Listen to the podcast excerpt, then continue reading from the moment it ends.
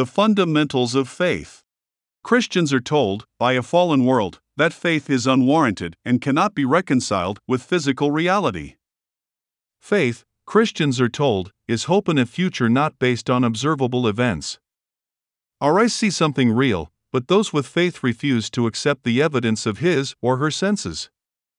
Faith is said to wishful thinking. No matter how much we want something to be true, matter, energy, space, and time are the only things that determine future events. An event that can be replicated, using the methods of science, is the only thing that can be considered true and real. If one can produce a predictable event, a fact has been discovered. On the other hand, if we cannot make God do what we want, when we want, and how we want, God must be a figment of our imagination. If we walk out into traffic, we know we are likely to get killed. We cannot control the actions of others. It does not mean other people do not exist. We cannot predict the actions or locations of other people, but they do act and have location. Other people are observed as physical beings. We say other people are proven to exist. But no one feels their loved one is the body in the morgue, yet the person identifying a dead body sees what was visible when the person was alive. When a person we know as a truthful person tells us he will meet us tomorrow, we believe him. If someone asks where we will be tomorrow, we say we will be with our friend. This is an expression of faith. In reality, anything can happen between now and the projected time of our meeting.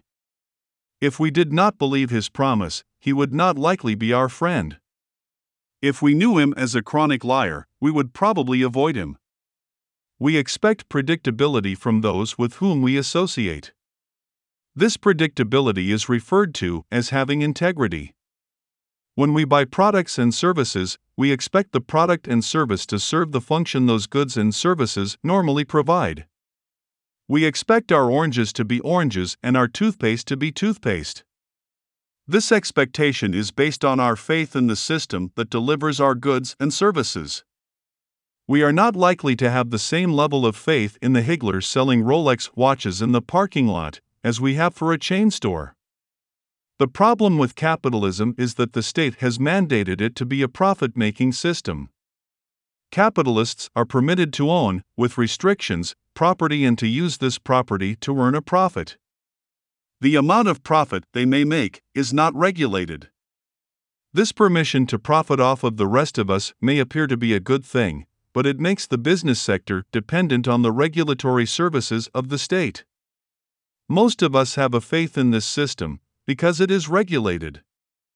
Products and services must be as represented. Businesses are not permitted to deceive clients. Businesses are not sovereign citizens but subjects of the state. The Bible tells us that where our treasure is, our heart will be there also. Are we bribable? Are we more interested in the pleasures of the flesh than sovereignty?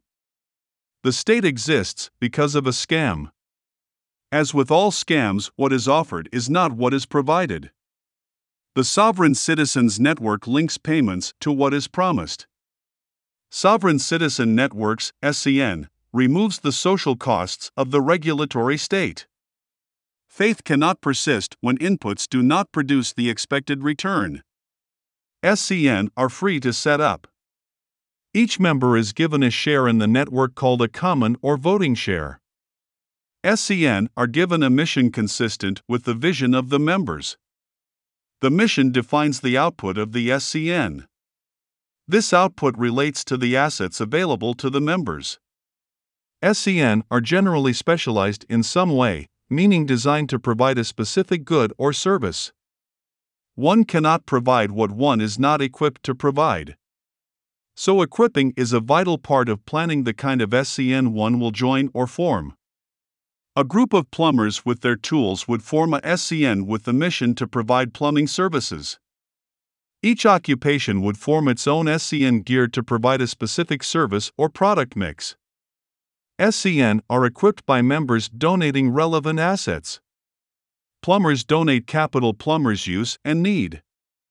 The donation is compensated for with shares in the SCN.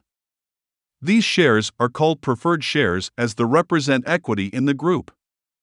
A member that donates $500 worth of assets is credited with 500 preferred shares or prefers. Prefers are issued on par with the national currency. Entire businesses can be converted to SCN by a simple accounting procedure. Imagine a community in which all commercial assets have been absorbed by the SCN. Citizens are paid for the work they do using prefers credited to their account. These are used to purchase whatever goods and services they as consumers need. Business also use credits and debits to purchase and sell commercial goods and to establish new businesses. New businesses are set up by transferring assets to the new account, crediting the account that transfers the assets and debiting the account of the new business. The formation of a SCN creates a community of faith. Risk is eliminated along with social costs. There is no need for the state as all social goods are provided by account transfers. There is no unemployment because the commercial units make room for all citizens that wish to work. There is no benefit to the SCN to have members unemployed. When people do not represent risk to others, we have faith in one another, we can trust one another. All costs are paid for by means of credit transfers, and all people can purchase what they need through debits to their accounts. The removal of risk leaves faith. In summary, if there is risk, there is fear, and faith will decline. We cannot have faith in that which we fear, and we will fear anything that poses a risk to us. Faith is what is left when risk and the fear it creates is removed. To get to this point, we have to eliminate social costs, and this requires each of us to pay our own costs. For this to happen, we need to create a sovereign citizen network.